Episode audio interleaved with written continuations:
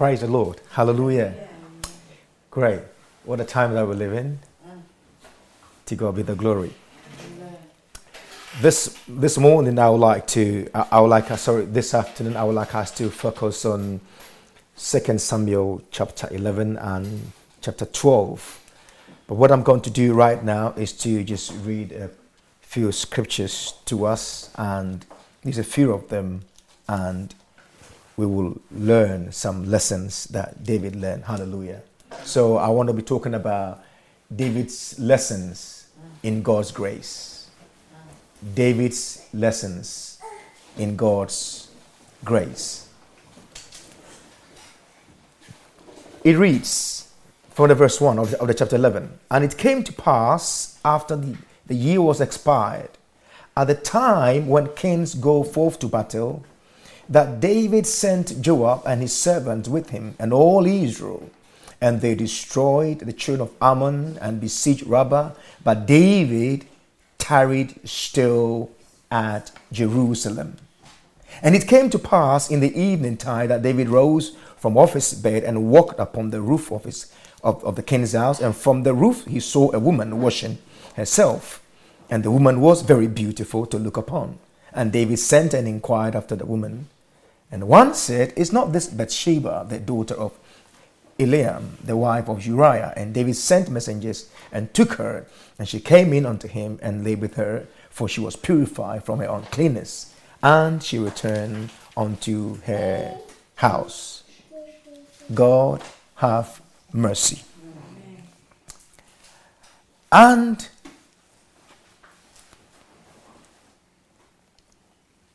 verse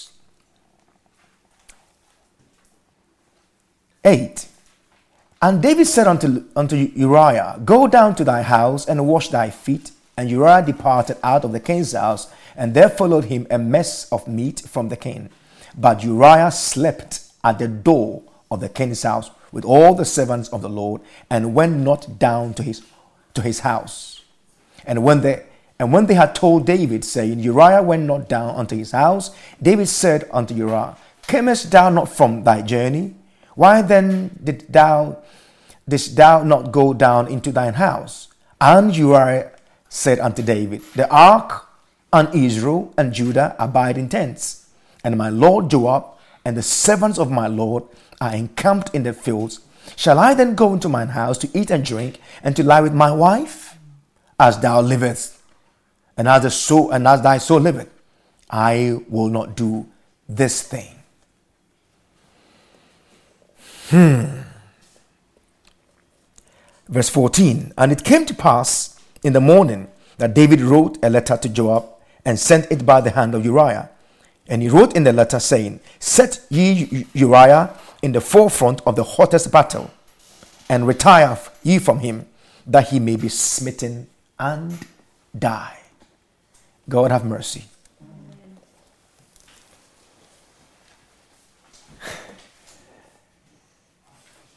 Then, in the verse 25, it reads, Then David said unto the messenger, Thus shalt thou say unto Joab, Let not this thing displease thee, for the sword devoureth one as well as the other. Make thy battle more strong against the city, and overthrow it, and encourage, and encourage thou him.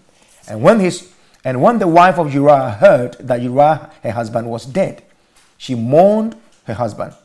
And when the morning was past, David sent and fetched her to his house, and she became his wife and bare him a son.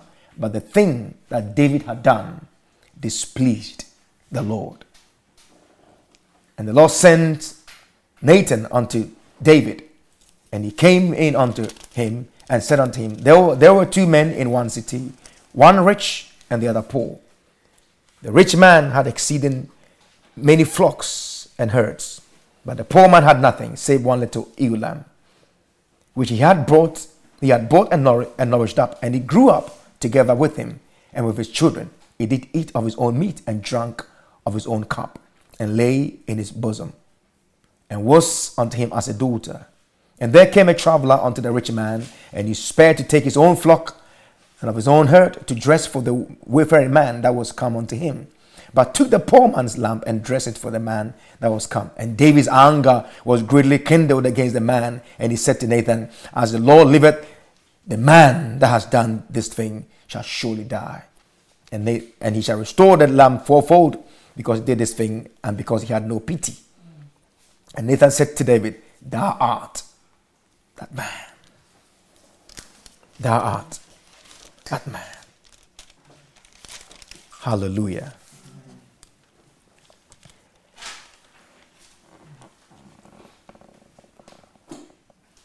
Verse 22 And he said, While the child was yet alive, I fasted and wept.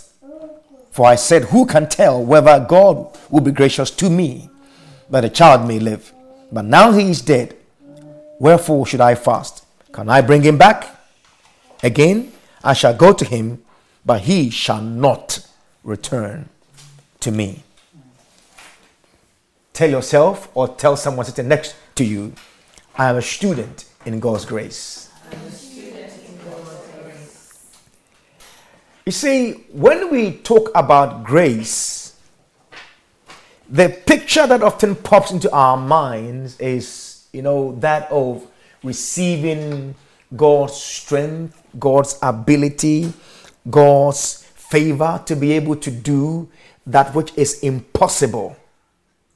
Being able to, you know, surmount difficult problems. Um, you achieve some great height, and then when people ask you, How did you do this? You say, Oh, by grace. It's all grace. It's all grace. It's all by the grace of God.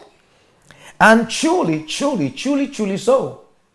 We overcome these impossible, impossible situations and challenges or feats by the grace of God. In, in, in grace are we called, and in grace also are we sustained. And, and God causes us to be able to achieve all the things that we achieve by grace. By grace. Hallelujah. Hallelujah. But there are some lessons that need to be learned in God's grace. And if there's any man which we know in scripture that experienced the grace of God, it was David. But David had to learn some hard lessons in God's grace. And it is these lessons that we want to look at today. Praise God. So today, the lessons that we're learning from David is this that we need to be able to accept what God's grace has given and what God, this grace has not given, so that we may be able to walk victoriously in this journey of faith in the kingdom of God. Shall we pray? Thank you, Heavenly Father, for the entrance of your word indeed give it light.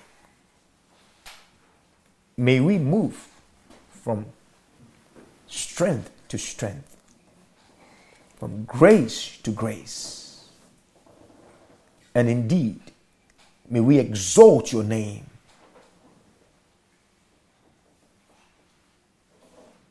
In the nations of the earth. May all the Lord encounter us, hear our stories, come to acknowledge and to bow the knee unto you, and not to blaspheme your name. In the name of Jesus. And the saints say, Amen. Praise God. Lessons, David's lessons in God's grace.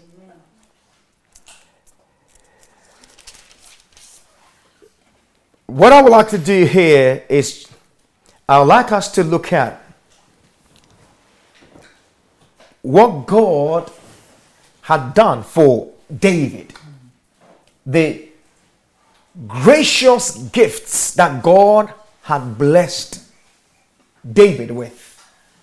The position that God had placed David.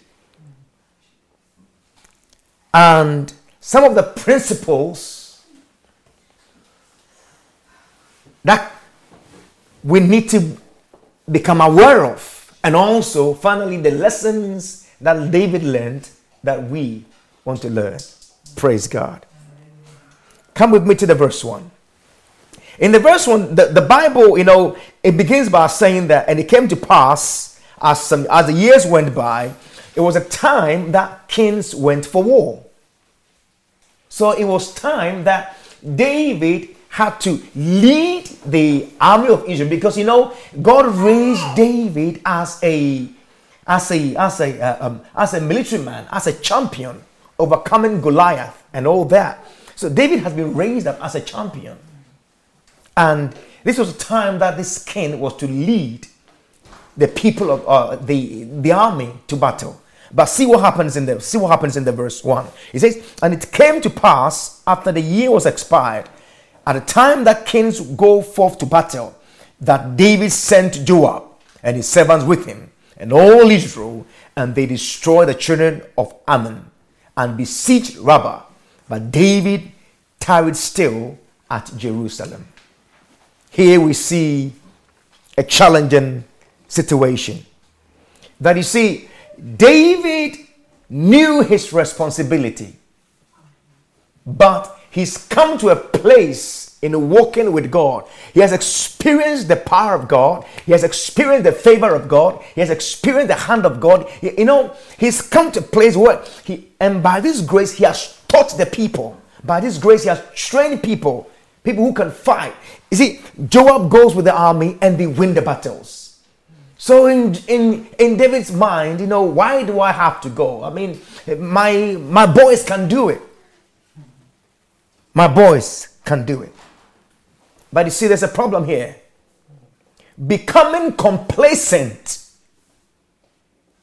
in the grace of God leads towards abandonment of responsibility. When we get to the place where we become complacent in, in God's grace, you know, we, we become used to, you know, because it is such that when you begin to when you begin to walk in in, in a certain level of victory, you almost feel like in, you are invincible.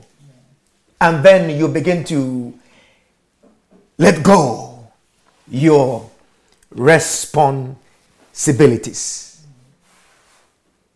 And here what happens is he became too familiar or complacent with the grace of God. But no matter where God positions us, we want to bear in mind this principle not to let complacency set in. Because complacency is always the thing that causes people to lose their God and begin to fall down. God have mercy. And this is what David did. When he became complacent, he did something. What did he do? He abandoned responsibility and he said, well, and it came to pass in the evening, verse 2, that David rose from off his bed and walking upon the rooftop of the king's house, which was normal for him to do. Okay? He saw a woman washing herself, and the woman was very beautiful to look upon. And David sent and inquired after the woman. And one said, Is not this Bathsheba, the daughter of Eliam, the wife of Uriah the Hittite? And David sent messengers and took her. And she came in unto her, and he lay with her, for she was purified from her uncleanness, and she returned unto her house. You see, when you become complacent, one of the things that a person does is that you release yourself from responsibility, which he had done.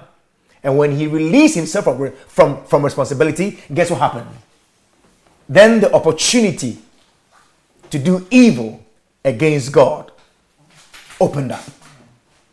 So when we self release ourselves from responsibility, the opportunity to do evil against God always shows up. Ah.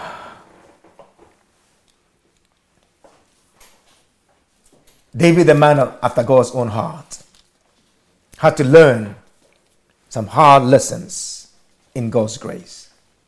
Then the story continues, then it says that, and the woman conceived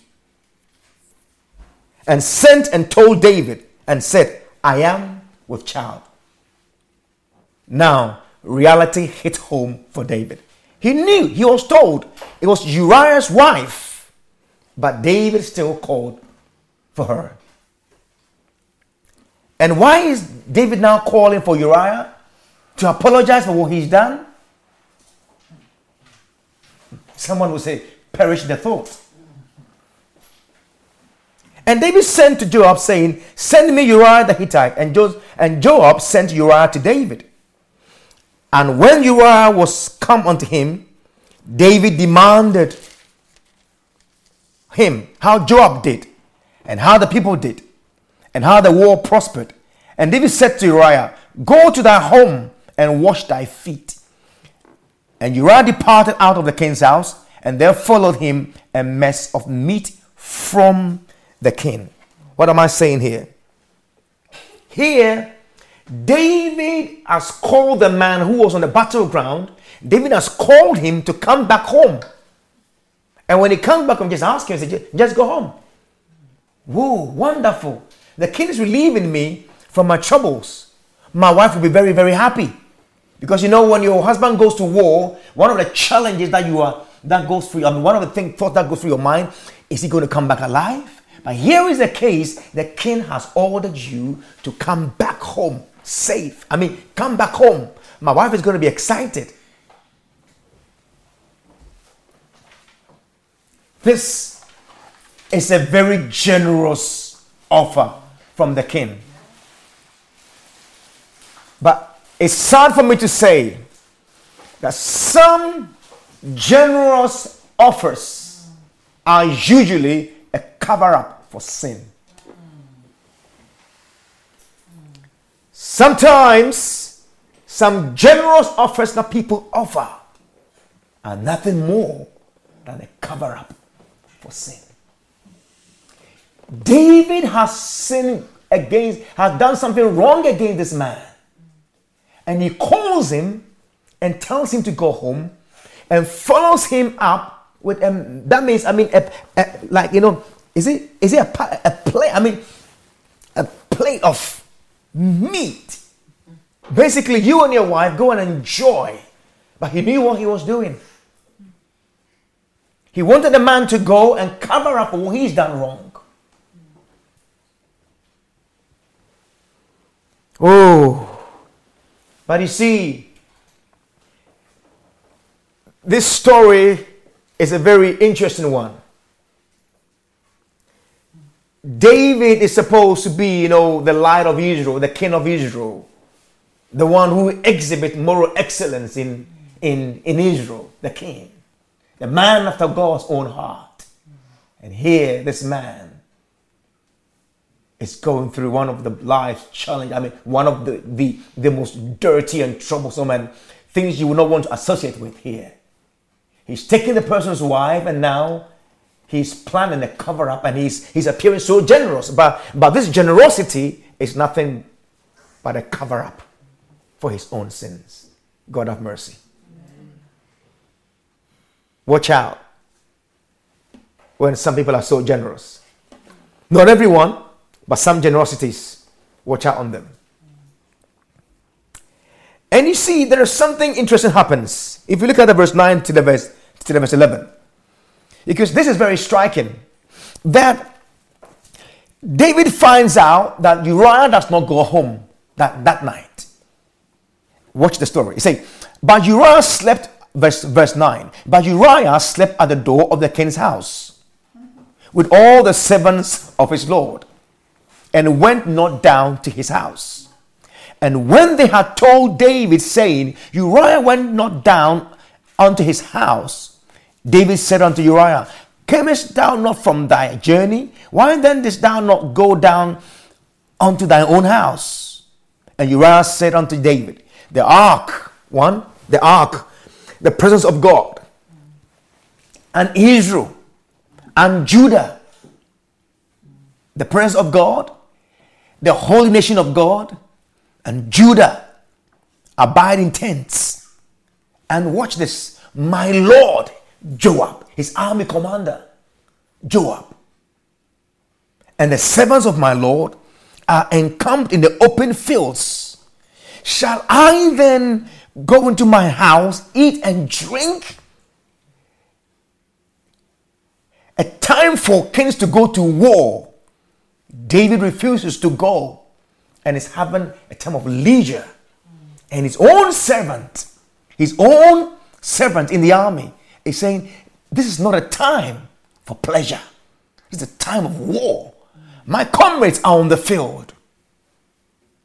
They could die any minute. And the king is offering me to go home and just have wonderful time with my wife. And to lie with my wife, and he mentions that as if he knew what has happened. As thou livest, and as thy soul liveth. He, you see, he is swearing to his king. A king he's come to trust so much. A king who was avenged, you know, such loyalty and faithfulness towards God, such uprightness towards God. He didn't realize that something has gone wrong, that he himself has been dealt with wrongly and not even aware. And as I so live it, I will not do this thing. What a loyalty. What loyalty. What we see from here is this that David has sown a seed. David has sown a seed. This seed is now bearing fruit. But is David ready to benefit or to enjoy of this seed fully? He has sown a seed of uprightness. But you see, he comes to a place where he becomes so complacent in the grace of God that he begins to mess around. But the seed he has sown is now standing up to him. I'm, I'm, I'm, I, I, I could, as I, as I read this text, I couldn't imagine what was happening in David's own soul. Oh my goodness. This is like me. Uriah now is like in my place. That might have been a torture to his mind.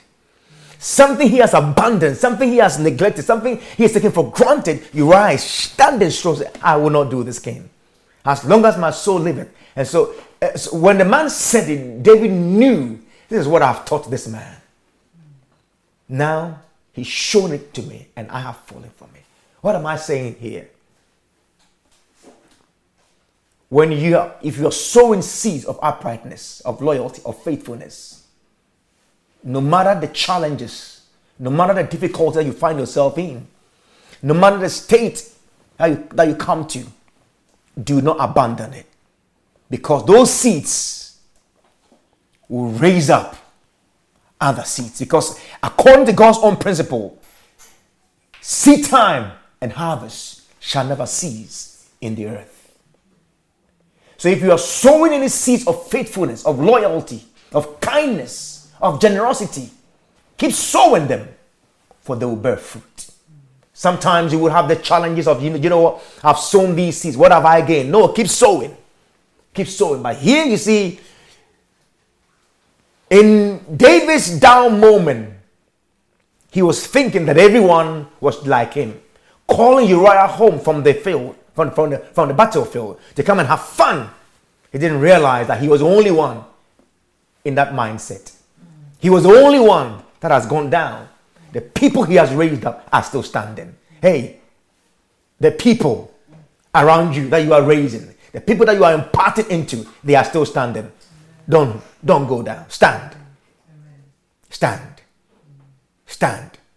Don't let anything cause you to turn your back on the foundation that you have laid, the principle, the values of God, which you've established. Don't let anything take you away from them. Because oftentimes I heard a man who often said, What have I gained? The all that I poured, children that I have raised, what have I gained in doing all this? Oh, that man didn't know that the seed he was sowing. He was sowing seeds that will rise up to fulfill the purposes of God. That man didn't know. And that man thought every work he's done is it worthless. I've come to tell you this, this afternoon the principles, the values of God the good seed that you sow in, they are not worthless. Keep sowing them. Hallelujah. You see, the watch this.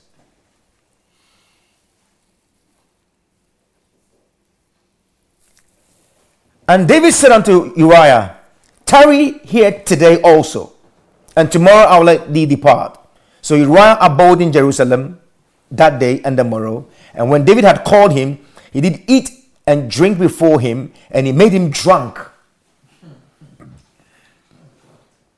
And at evening he went out to lie on his bed with the servants of the Lord, but went not down to his own house. Even in his drunken state, even in his drunken state, respect for the ark of God, respect for Israel, respect for Judah, and respect for, for, the, for his Lord Joab and, and, and his comrade keeps him. Even, even, even in drunkenness, he still won't go home because his heart was set to do what is right. But David, in complacency, did what he shouldn't have done. Took the man's wife, and now is about to do something more evil. He's trying to cover up, thinking that a drunken man he'll forget himself and go home. Isn't it amazing? When a person gets drunk, we know we know that they become disoriented, disoriented to their environment, to time, and, and, and everything. But here is a drunken Uriah and still won't go home. That is how strong, staunch, an integrous man that even drunkenness cannot knock him off. That commitment to what God had called him to do. Ha, ha, ha.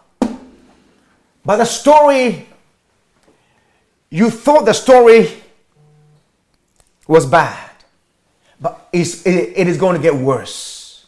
The story gets worse. You thought David, David had pulled up everything under his sleeve, so David is just going to, you know, accept and call the man and say, oh, The reason I'm doing all this is because I've sinned against you. I've taken your wife, and uh, now she is pregnant, and I wanted you to just go there so that you cover up for me, and it will look like it is you that has given, that has made your wife pregnant. But actually, it was me. Sorry about that. You, you, you thought David would have gone along that route. But, but, look at verse 14. And it came to pass in the morning that David wrote a letter to Joab and sent it and sent it by the hand of Uriah. And he wrote in the letter saying, Set ye Uriah in the forefront of the hottest battle. And do what? Retire from him. So basically, put him where the battle is hot. And when you put him, and, and if you want, and when you put him there, retreat from him. Let him be alone.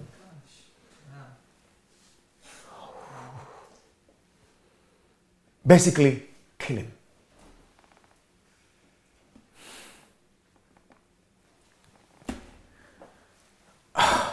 And retire from him that he may be smitten and die. What has he done? What has Uriah done? This is what happens when a man becomes complacent. A man takes God's grace for granted. This is what happens when grace is misunderstood. This is what happens when grace is not properly understood. When we think that grace is just simply having God's help to do things, but not realizing that there are lessons to be learned in grace, not realizing that there are, re- there are responsibilities in grace. that everyone who is graced by God has a responsibility. There's a, there are lessons to be learned. David's lessons in grace.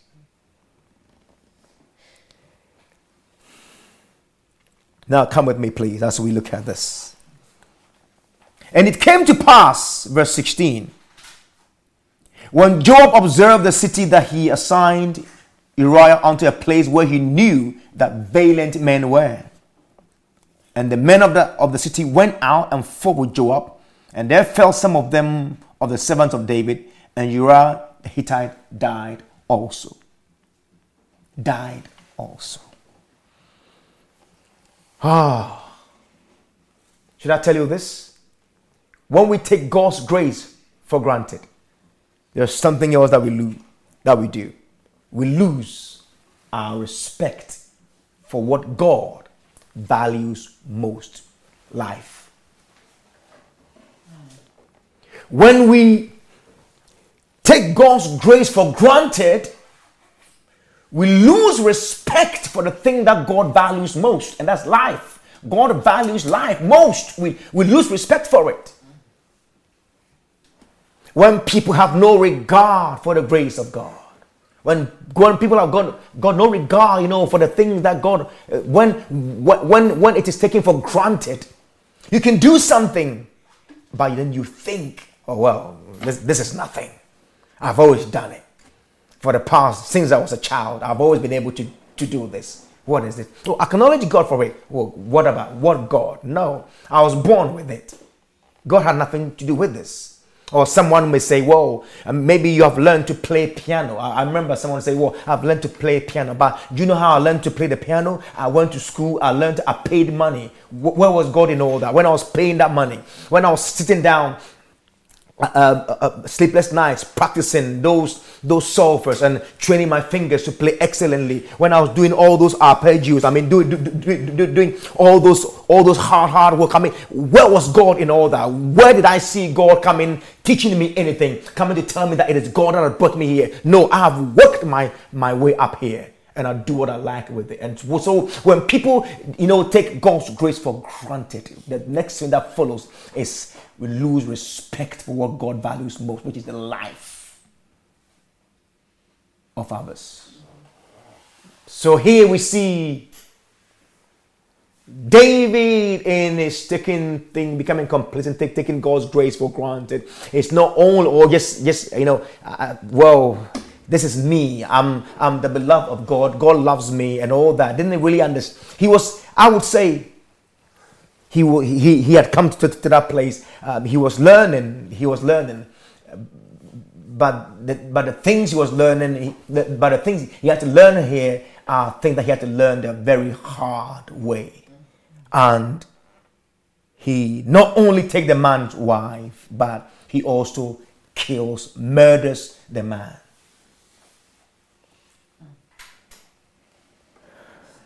Disrespect. Listen to what happens here. So Joab now sends a message to David. Asks the army commander. He has to report back to his king because the king gave him an assignment and he has to report report back to the king. And the messenger goes to David and tells him, "Whoa, uh, we came too close to this this city and uh, and the people sprang on us and killed us and so many of our men are dead. He said, but when you tell the king and he gets angry, tell him that Uriah the Hittite is also dead. Because if he gets angry, then like something that will make his heart calm down is the fact that Uriah, the one he wants to kill, is dead. And that should at least, you know, square up, even things for us. So tell him that. Wow. So the man comes, he does that. Verse 22. So the messenger went and came and shewed David all that Joab has sent for him for. And the messenger said unto David, Surely the men prevailed against us and came out unto us into the field, and we were upon them even unto the entering of the gate. And the shooter shot from off the wall upon thy servants, and some of the king's servants be dead. And thy servant Uriah the Hittite is dead also. Now listen to David's response, which still which which further indicates his lack of respect for life. Listen to what he says. He says, Then said, then David said unto the messenger, Thus shalt thou say unto Joab, let not this thing displease thee, for the sword devoureth one, devoureth one as well as another. Make thy battle more strong against thy city, uh, against the city, and overthrow it, and encourage thou him. Oh, it's okay. It's all right. It's all right. It doesn't matter. You see, we win and then we lose some. We, we lose some and then we win some. So, so that's all right. If four of us, if, if some of our people are dead, that's okay. Don't worry about that. Really? Don't worry about that. Because Uriah is dead. My problem is solved. Don't worry about that. That's okay.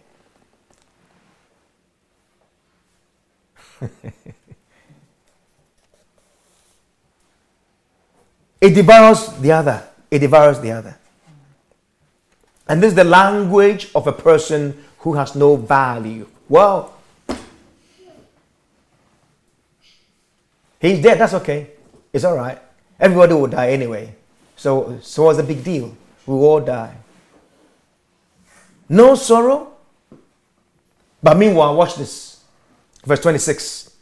And when the wife of Uriah heard that Uriah, her husband, was dead, she mourned for her husband. But what could David say? It's all right. In battle, we, we kill some, so they will kill some of some of us too. So so so right. It doesn't matter. But all this that's going on, for all that's going on, you might think, is God happy? So is that what it's got to be? Well, you might be thinking, well, you know, when Israel asked for a king, God told them that they will have trouble with the kings and all that. They said, well, yeah, they call for it, they deserve it, and you want to say all that. But remember, God never told them that this thing will happen. It's only in the stories of Abraham and Isaac that we learn that some heathen kings, when you come with your wife, they can take your wife from you you remember when the, Abraham was going to Egypt with, with, with Sarah, his wife, said, You know, they will take you away from me because I'm your husband. So say I am your brother. So heathen kings, we know, do that. But this was not what God expected of his people, especially his beloved king, David.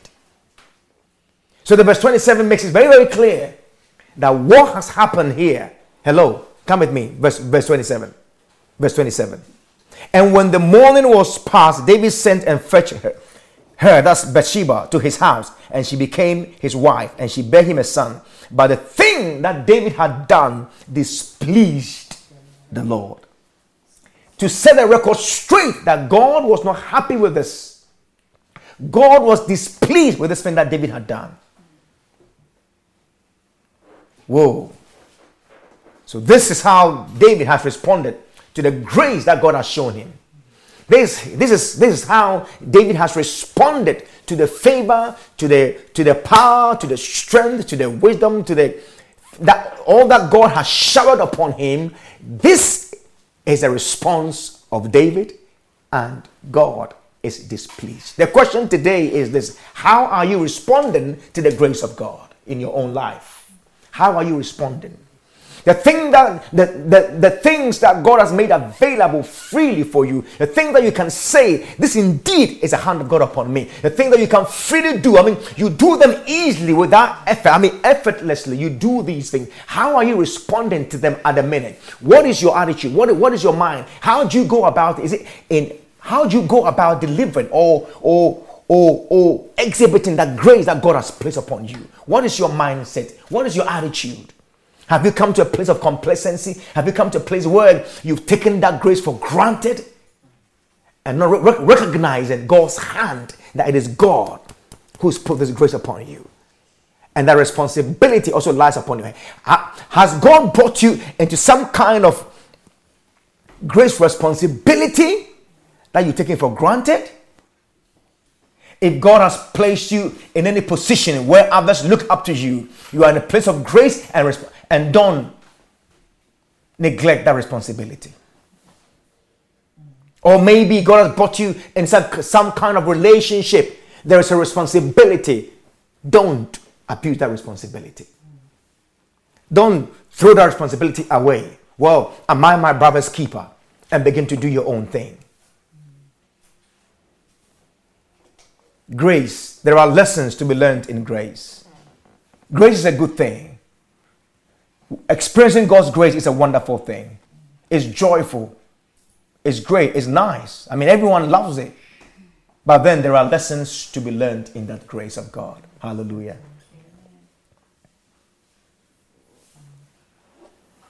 Praise God. Hmm. You see, there is something, there is something about walking in grace of God. And that's, I think, that's oftentimes where we trip up. When we are walking, when we are experiencing the grace of God, when we are walking in the grace of God, we are enjoying everything and things are going rosy, and then and we begin to take certain shortcuts. We make certain turns that are not right, certain turns that violate God's principles, and we know this thing is not right. But when we do it and we don't get any, and we don't get instant correction or instant, you know, rebuke or instant something on that thing, we assume it, it, it is all right. And then we keep going on that same path. And that is a deception. You see, violating God's principles, there is nothing, there is nothing like, whoa, I violated it, but no, there's not violation is violation. God's principles are God's principles. When I go against it, I have gone against it. this reminds me of a, a story that I, I heard someone decided to do something that is not done. I mean, in Christendom, people people don't do, and especially you are. This person was a leader of a whole big group of people. I think he had taken a, a decision that was biblically is not accepted. Bible doesn't accept in any way. And the whole Christian body of Christ did not accept it anyway. When he was asked why he had done it, his answer was that he's got special grace. He's got special grace to break that law and to do what he wants to do.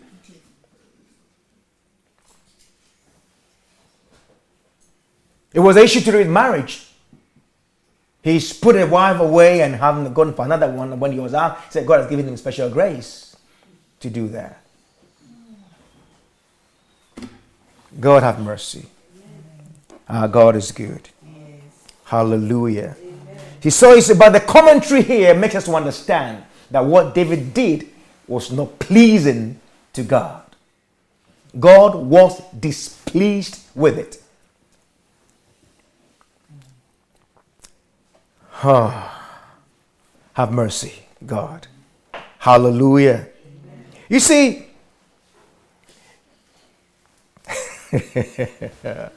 to add insult to injury, right?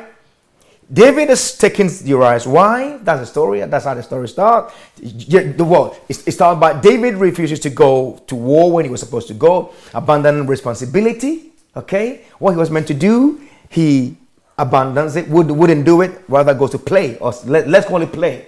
He was instead of responding to his assignments, he goes to play, and then in that he takes someone's wife and the wife gets pregnant, going to have a, a, child. Everyone will ask, but your husband is at war. How did you get pregnant? Well, it was, it was a king. Ooh, how embarrassing that would be. So to cover up, he calls the man in, trying to be so nice and generous, but actually it was a cover up for his own sin. The man is too integrous and will not go, will not break his rule, his principle will not go. So David, you know what, have to get rid of this man. He kills the man. And when after he kills the man, God still gave him rope. And this is what God did. God now says, okay, Nathan, go to my servant. And when you go, don't tell him straight away. Give him a story. Give him a story. And the story is this.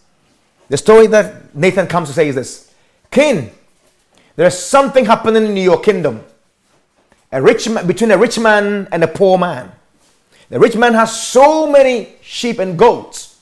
And they said, This poor man who had just one sheep.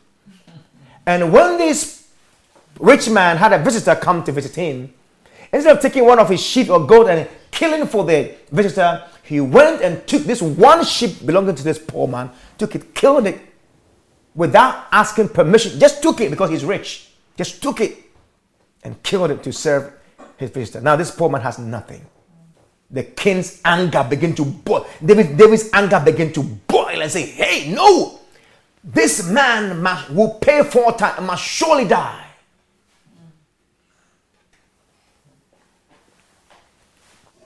You see, one of the facts about taking God's grace for granted and becoming complacent with things is this we oftentimes pardon our own evil actions against God, but become very brutal with other people's actions against God, even against God. When we do fall, when we fall into that sin, that error, when we go down, we pardon ourselves. And the very thing that we do, that we pardon, pardon ourselves, we see our neighbor do it, we, we come in with a strong kind of judgment. We show no mercy. And anytime that thing happens, when any person, you find anyone who is in that place of, you know, harsh, very soft with themselves, but harsh on others, you can tell without any word of knowledge, any special wisdom that that person is violating God's principles. You could say, you could tell that that person is taking grace for granted. That person has taken grace for granted. That person has lost respect for life. That is only that's a time people live like that. They are harsh on others, but they are very soft with themselves. Why am I saying this? Because whenever a person is walking in the truth and the light of God, there's something about their heart. They are very, very calm with people. They show there, there is compassion. Why am I coming from this? Jesus, you remember that the incidents where a woman was caught red handed in adultery and was brought to Jesus. And he said, we, we need to stone her. So they were ready to, to stone her. But Jesus, who was sinless, told them, the person, the, first, the person who has never sinned before should be the first to cast the stone. And none of them was able to do it. That means they've all sinned before. But they were ready to kill this woman, stone this woman to death. And Jesus, who has not sinned before, whose heart is pure, had compassion for the woman. So when you see people who are so judgmental, so brutal, so sharp and brittle with their comments and no mercy, you could tell what is going on in their own hearts. Usually, it's a mark of self condemnation because they themselves feel down and now they are happy someone is in the same boat with them. But people whose hearts are broken over evil and wouldn't do it, like Matthew 5 says, Blessed are those who mourn, they mourn for sin. They're full of compassion. They're full of compassion. Praise God.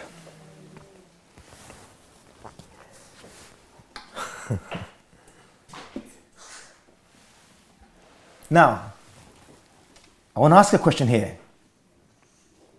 What was it that displeased God so much that he sent Nathan the prophet to David? What was it? What was it? Don't tell me it was adultery. Don't tell me it was a murder.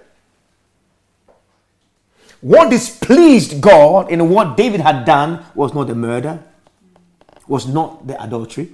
It was something more than that. What is it? Come with me. Chapter 12, verse 7. And Nathan said to David, Thou art the man. Hello? Thou art the man. You are the one. With all your concubines, with all the wives you've got, you couldn't spare Uriah's wife. You had to have her. And he says, I and thus saith the Lord God of Israel, I anointed thee king over Israel, and I delivered thee out of the hand of Saul. I mean, all the things that all the grace I've shown you, all the favors I've shown you. Why did you do this? Let's go on. And I gave thee thy master's house and thy master's wives. Let me see. He was a rich man, he had many. Conquer into thy bosom and gave thee the house of Israel and of Judah. And watch this, and watch this, watch this. And if there had been too little, I would, moreover, have given unto thee such and such things. I would have given you more if you had asked for it. Oh, if you had done what? Asked for it. If only you had asked for it. Taking grace for granted. Complacency in grace. Come to a place of God in, in God's grace where now you think that what things are just working by your own by by by, your, by yourself. That is how most people veer off. You know, this group of people who shave their hair is, is, is a kind of religion. They shave the side of their hair and they leave some bit here and they their leader did not begin as a cult. Well, we, we will call it a cult today. The guy who began that was a man of God who was being used mightily by God in the healing ministry. But he he God God favored him so much that everywhere he turned, healing just occurred. So he came to a point where he thought he has now become a healing source. Because everywhere he turned, if what we are saying here about David's place, if you have, if you want to really see where God brought David, go back and read David's battles. Okay? Go back and read David's battles. That when David was leading the army, every way it was like it was like something something with a jawbone of an ass. Every way he turned, it was just killing people. That, that is up to a point, David will say, I have run through a troop, I have leaped over a wall. By my God, I have done. So he came to the Bible says that he had victory upon victory upon victory upon victory upon victory. You see, when you succeed and succeed and succeed and have victory upon victory, oftentimes you come to a place where you feel invincible. You think that now it is me. Everywhere you turn, you sneeze and people are being healed. You, you, you, you, you, do that and then things are happening. And then you think that, whoa, and now it is coming, all coming from me. No preparation, and you stand and you still do it. And then you think, whoa, now you see, now, now I've, I've got it. Now I've got a skill. Praise the Lord. Tell your neighbor, you, you've not got it yet there is still more. There is something to be learned. There's something to be learned. Hallelujah. Telling them about there is something to be learned. Praise God. You see, telling them about there was some there was something there was something more than murder and, and adultery. There was something more than murder and adultery. There was something more than murder and adultery. There was something more. There was something more serious. Let's continue. Wherefore, verse 9, wherefore hast thou, hast thou, hast thou, what, was the word? Wherefore hast thou, verse 9, please, wherefore hast thou, oh, come on, say with me, second, second Samuel 12, verse 9, wherefore hast thou despised the commandment of the Lord to do evil in his sight. Thou hast killed Uriah the Hittite with a sword, and hast taken his wife to be thy wife, and hast slain him with the sword of the children of Ammon. Now, therefore, the sword shall never depart from, from thine house, because thou hast despised who? Me and has taken the wife of Uriah the Hittite to be thy wife. Despised the Lord. David, David went down this road. Why? Because he had he was able to murder, he was able to take the, the Uriah's wife and do all that because he had despised. Did David do that? Yes. That's what the Bible said. God told him. This is God speaking here. You despised me. It was despising God that made him be able to commit a murder and to disrespect life and everything. Despise the Lord. Say, you've despised my commandments and you've despised me.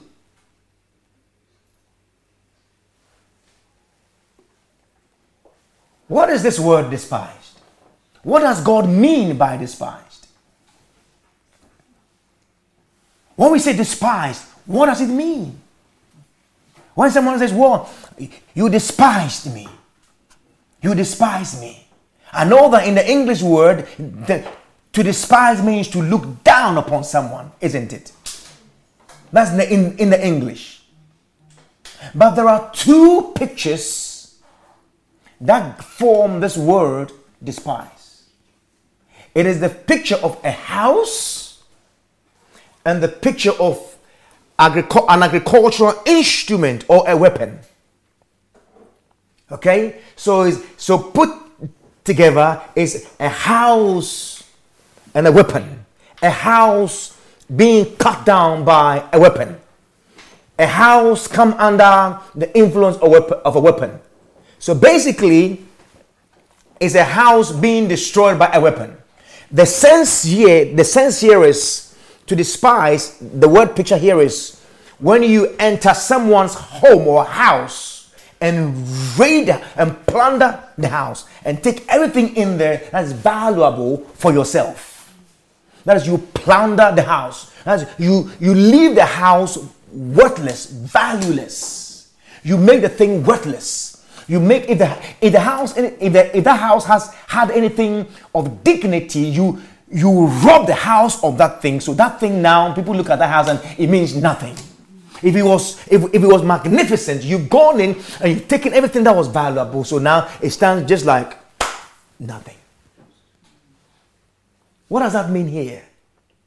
It means that David, by what he did, he robbed God of, of what was valuable in God. He robbed God of what of what made God honorable, what what dignified God, what what made God look awesome in the eyes of the nation. David robbed that thing. Come to the verse 14. You see what God is saying here. The verse 14. How be it because 2 Samuel 12, verse 14. Howbeit, because by this deed thou hast given great occasion to the enemies of the Lord to blaspheme. You've robbed God of what was valuable in him. So now the enemies can blaspheme him. So that's what's happening here. Despising God. So when the prince, when when the believer, you know, when the believer neglects the principles of God, when the when the believer neglects the values of God, what God has brought him to to follow and to obey, when the believer now to begin to throw God's commandments away and do not really re- to live in a manner that does not regard these principles and values of God, is a despise is a robbing. It causes other people to now rise up and speak evil against God, isn't it? When a believer starts living in a just like the world, what does the world say? It makes them have no respect. So, so you're a Christian. You call yourself a Christian. Really? In Romans 1, Paul says, Your actions make the heathen this, you know, speak evil against God. So their actions. And here God is saying, You despise me and my word. You dis- so David's sin, what David went wrong was he David in his heart despised God and his commandments. That was what David had done. That was the thing that displeased God. That was the thing that was more, that was what caused, made the adultery possible, made the murder possible. Because in his heart, he had despised the Lord. Tell your neighbor, don't despise the Lord. Don't despise the Lord. Hallelujah. Don't despise the Lord. Honor the Lord. Cause people, you know, God cause people to have God in high esteem. Cause people to live. You know, cause people to live, to, to, to lift up God in high esteem. Praise God. Tell yourself, my actions will honor God. My actions will honor and bring honor and glory to God. See, so see, so David's action robbed God of the honor and awe that the enemies had for him. To the point that now God is saying, You cause the, the enemies now to blaspheme my name because of your actions. So the consequences. So whenever a person goes against, there are consequences of, of sin. What are the what are the consequences? Very interesting consequences, and they from the verse 10. Very funny, interesting consequence. Now, therefore, the sword shall not depart from your house because you you have despised me. Hello? Because you've despised me and has taken the wife of Uriah. Thus said the Lord be that says the Lord, Behold, I will raise up evil against thee, and out of thy own house I will take thy wives before thine eyes and give them unto thy neighbor, and he shall lie with thy wives in the sight of the sun. So God said, I will, You did this, this thing in secret. Your neighbor, and that neighbor was no one else but his own son, Absalom. His own son. There was no one but his own son. Not when he was dead in his lifetime. There's basically there's consequences for despising God in this work of grace. Grace is beautiful. Grace is beautiful. And now you see, and David said unto Nathan, I have sinned against the, the, the Lord. So, David, something's happening here. Hallelujah. Praise God. Good news is coming up here now. This is where we're going to learn the lessons that he learned. But the thing is this before he learns the lesson, there's something that David must do. David must repent, must admit that he's wronged God. Say, I have sinned against who? The Lord. I have sinned against the Lord. David admits his wrong. And this is where, if there's going to be any healing, if you're hearing me this afternoon and you and you have gone against the ways of the Lord. I mean, you have taken for granted the grace of God, the, their abilities, their giftings, the, the things that God has given you. You've taken them for granted and, and you're using them anyway, anyhow. You know, the, the way out is to recognize that that is wrong against God. You've sinned against God. And that you're ready to turn away from it. That is the way forward. Because God wants us to live victoriously. Hallelujah. Victoriously. So God sends his prophet to David. As today, God sent his word into our hearts. That whichever way we think we know we have felt like, you know what, I have I have abandoned certain responsibilities and I have taken some things for granted. I have not stood where I'm supposed to stand, or I'm not really, really taking doing what I'm supposed. Do you know what? God, I repent. I felt that maybe I am my own man. I've come up to this point by my own self. Lord God, I repent and I want to turn back. So you see what? You remember David said something. The man that did this, that did this thing should what? Should die. But God is merciful. So Nathan says, Nathan says, the Lord has also put away thy sin because he knew you repent. So as you repented, he's put away your sin, and thou shalt not die. Because your verdict was that the man, the rich man, must die. But you, God, has shown you mercy. Isn't God merciful? Hallelujah. God is great. And Nathan departed his unto his house, and the Lord struck the child. Sorry, verse 14. How be how verse 14, because of this deed that has done, begin occasion to blaspheme, the child also that is born unto thee shall surely die. Now, this is where things are turning around for David. Hallelujah. And this is where David is going to learn his biggest lesson. Let's read on. David therefore besought God for the child, and David fasted and went in and lay up all night upon the earth. David, David was now praying and fasting that this child will be restored. And the elders of his house rose and went to him and said, and to raise him up from the earth, but he would not. That's, that means he cast himself on the ground, wouldn't eat anything, just praying to God, just, just crying to, to God. Neither did he eat bread with them. And it came to pass on the seventh day. It wasn't one day, on the seventh day, fasting and praying, seven days, to see to it that this child be restored to life. And it came to pass on the seventh day that the child died. The child did what? Died. And the servants of David feared to tell him that the child was dead. For they said, Behold, while the child was yet alive, we speak unto him, and he would not hearken unto our voice. How will he then vex himself if we tell him that the child is dead? But when David saw that his servants whispered, David perceived that the child was dead. Therefore, David said unto his servants, Is the child dead? And they said, He is dead. Then David arose from the, de- from the earth and washed and anointed himself and changed his apparel and came into the house of the Lord and worshipped. Then he came to his own house, and when he required, they set bread before him, and he did eat.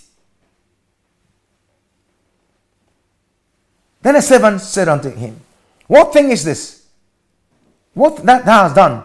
Thou did fast and weep for the child while it, it was alive, but when the child it was dead, then thou didst rise up and eat. So was David fasting for the child to die? Hello? When you read this, what were you thinking? Was he praying that a child would die? So when a child dies, he's now happy, he comes to eat. He refreshes himself and comes to eat. What, what's going on here?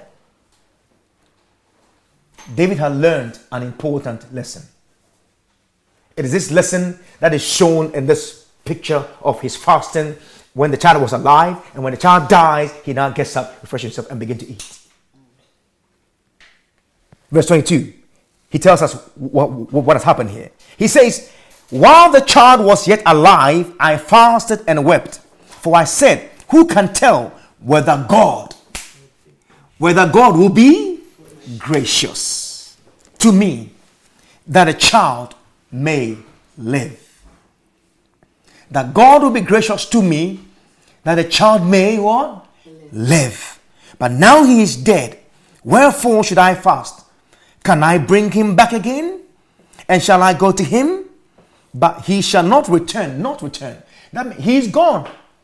He's not coming back. God said he will die, and he has died. So he's not coming back. What has David, what has David learned? David has learned an important lesson that we need to learn too.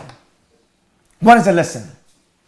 David has learned to accept what gives, what God's grace gives to him, and what that same grace does not give to him. He has learned to accept what God's grace gives to him and what God's grace does not give to him. He has le- another way of putting it is this that he has learned to be content with what God graciously offers. He was God said the child will die. But as the child was alive, he was praying that God may have mercy. God may have mercy. But the moment the child dies, okay, I've accepted. If I've prayed and you're still taking the child, I am not going to pray a single minute afterwards. I won't offer another prayer. I accept. This is what he did not know. That when God, God's grace does not mean that everything is open to you and you just take anything because God has raised you so high. God has raised you so mighty. You think you can take everything, take whatever is around you, whether it violates God's principles or not. You just take it. That this understanding of God's grace needs correction. And that's what David understood here. He said, Now that the child is dead, I will not pray a single prayer. God said it, the child will go, and He's taking the child, and I accept it. I accept it. That we will come to the place where we accept what God has given unto us. What is it that God has given unto you by grace that you're not content with? Because there are many people today who sit in the houses of God, I mean the house of God, but are not content with what they have. They've not accepted what God has given them by grace. God has blessed you with this. God has blessed you with that. But then, oftentimes, people's eyes are looking elsewhere. I wish I had this kind, this kind of family. I wish I was married to this person. I wish I had that kind of thing. I wish I had that. I wish my dad was that. I wish my mom was that. I wish my husband was like this. This is what God, by grace, has given unto you. Enjoy it. Amen. Accept it by grace. Grace calls us to be content with what we have. Sometimes we complain so much, but the thing is, by grace. You see, I like what the psalmist said. Count your, I mean, count your blessings and name them one by one. Sometimes when you are faced with the challenges, let's look on the other side. What has God done? Yes, maybe you are facing some challenges with this particular situation, but what are the other other benefits that you've been grateful to God in the past for?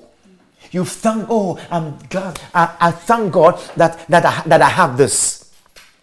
I'm glad that I that I'm in this position. But then when there's sometime when the heat is turned on, like David's heat was turned on, saw someone else's wife and thought that, you know, oh, the grace of God, I'm the king, I, have, grace, I can take anything. And then he takes it for himself, not realizing that there are boundaries that God has set. And when you step out of the boundary, if you go beyond a hedge, a snake will bite. Didn't realize that.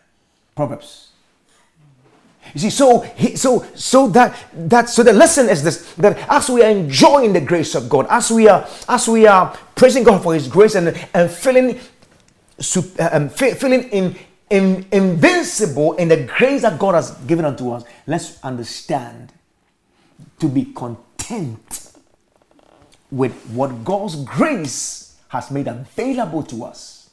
Accept what that grace has given you and accept also what that grace has not given unto you by looking at the principles of God that bound the thing.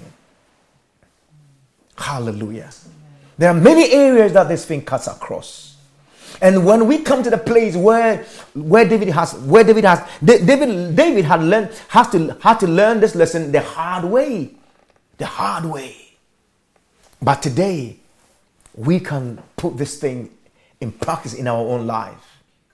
That we come to understand that this grace that we are in, this grace of God that we are experiencing, that there are things that are open unto us and we are to freely embrace and enjoy them. But the things that are not given unto us, let's not venture into them or let's not come to the place where, where we ungratefully trying to strive for some other things. God has given it to you. This is what God has given to you. It comes with these limitations. It comes with these challenges. This is where what I'm basically saying is that where God has brought you, learn to accept the boundaries in the areas that God has brought us into. I am not talking about developing in the area God has brought you. I'm talking about the boundaries which you have to break God's principles to touch. Those areas you have to you have to go against the values of God. the values of integrity, the values of discipline, the values of contentment, the, the, the values of, of integrity, the values of kindness and generosity, you, you, of love.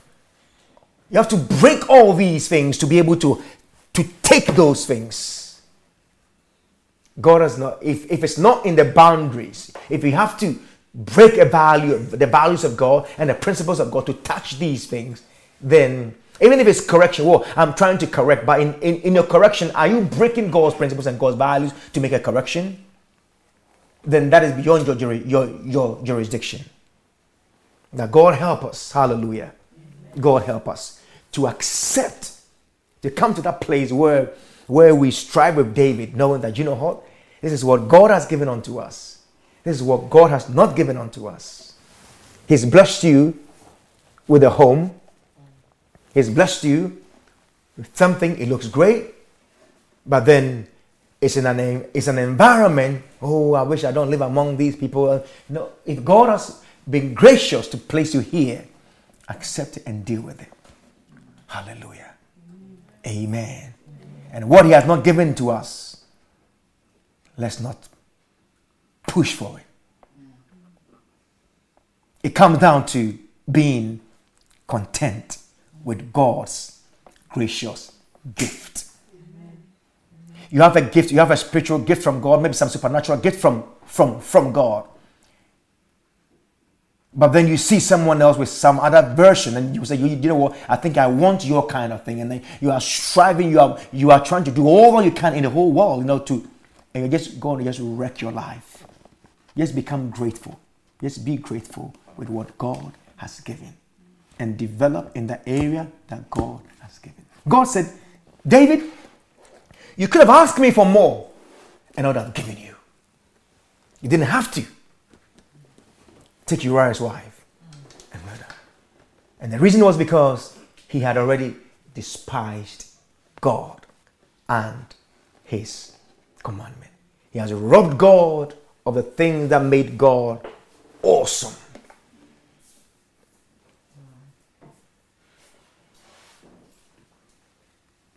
To God be the glory. Maybe you're hearing me this afternoon. You happen to just stumble on this channel. You are not born again. You don't know God. Your whole life, you've been just violating other people's properties and things, and you just take things anyhow you call yourself the king of whatever because you think that the things you are you are able to do is all by your power and you have no regard for God. You you've lost that thing. You've you've abandoned your, your responsibility. Maybe you've got maybe you, you've got a wife and you've got children and, and, you've, and you've abandoned them. You've given, given birth to children, but you've abandoned them. And you're just going about just having as many as you can everywhere in the whole world. It's about time you stop that the grace that God has given you has got boundaries, and you need to respect that. And wherever God has placed you, and wherever God has put you, and He's given you the strength and the wisdom to do the things you do, remember there are boundaries around them. But even if you need more within those boundaries, you can ask Him, and He and He'll and He'll give you. But be content. Come to the place where you accept what He's given, what grace gives and what grace has not given. Maybe you're a pastor. You are desiring someone else's congregation the way they behave. No, accept yours and be grateful with them. Maybe you're a congregation member. You, you, want, you, you, you, you are not grateful with the, with the assembly that you are in. You are forever mourning about the assembly that God has placed you in. Now become grateful. Learn to become grateful. Accept where God has placed you. This is where we are. This is who we are. This, this, this is what God has stationed me or brought me or, or stationed me. And I'm going to be grateful. And I'm going to serve God as I ought to serve Him. Maybe it's a family God has given you. You want to pray and say, Lord God Almighty. So, you that is an unbeliever, you don't know God, you want to pray and say, God, forgive me. Today I turn from all these ways, Lord God. Give me your life, Lord. Wash me, wash my sins away. Make me yours. Let his life begin to run through your, through your heart. Maybe you are a Christian, you are born again, you know him, but you've been taking his grace for granted. And because of that, you've been complacent, you're despising the Lord's commandment and, and, and the Lord himself. Making other people mock God, other, other people blaspheme God. You want to pray and say, Lord, I turn away from these things. And the most important thing is this you want to say, Father, I thank you for this lesson. This lesson to be to be content, to be grateful, to accept what God grace, what God's grace give. Oh, you want to you want to lift up your voice and say, Father, I thank you for the things in me. You see, you want to remember the things that God has blessed you with and, and, and begin to be grateful. Begin, to bless God for them. Or oh, lift your voice and, and, and begin to bless God for the, the various things that God has brought into your life the friends, the people, the family, the, the, the education, the things that He's blessed you with, all the things that God has caused to come. You, want, to, you, you want to be grateful. You want, you want to be grateful. You, you want to go through life with a grateful heart. No mourning. I wish this one was not there. I wish I had that one. I wish I had this. I wish I had that. Uh, you, you want to pray, say, Father, I, rather you want to change that prayer and begin to say, Lord, I thank you. Lord, I bless your name for the things that you blessed me with, the things that you graced me with, Lord. I am grateful. I thank you. What you've not given me, Lord, I will not strive for. Like David said, if God said he would take the child and has taken the child, now I'm not going to ask anything for it. I accept now. David had come to a place where he has learned this lesson very well and now accept what God's grace offers him and what God's grace doesn't offer him. He's come to that place. Oh, hallelujah. Hallelujah. Father, we thank you for this afternoon. We bless your name. We give you glory for answered prayer. Thank you for what you've done in, in our lives. We exalt you and magnify you. Thank you, God. Thank you, God. Thank you, God. Thank you, God. That we're going to live victoriously. We're going to live with, and that in, in this, we, we're going to let this lesson, Lord, guide and guide and direct our life and direct our, our relationship with you. Father, we thank you. We bless you. We give you praise. And the saints say, Amen. I also pray, Heavenly Father, for anyone that is not well, I pray for healing in their bodies. Maybe you are listening to me right now, you're not well in, in, any part of your body. I speak healing to that part of your body that is not well. Receive strength, receive strength, receive vitality into your being in the name of Jesus. What you could not do, I pray God Almighty strengthen you that you begin to do them in the name of Jesus. And be refreshed. The saints say, amen. And amen. Go from this place to appreciate the, the things and to respect them that God has graciously given unto you. Amen. The word of God, I must say to you, is quick and active. The word of God is living. The Word of God is not just a mere written text. The Word of God is living. It's a living thing. When the Word of God proceeds, when it comes out from the mouth of God, as Matthew puts it, when it comes out from the mouth of God, it is a living and active word, powerful, able to effect change and change things it is not a dead letter. God's word is living. I am talking about the word that proceeds from the mouth of the living God. And It is active, and it is powerful,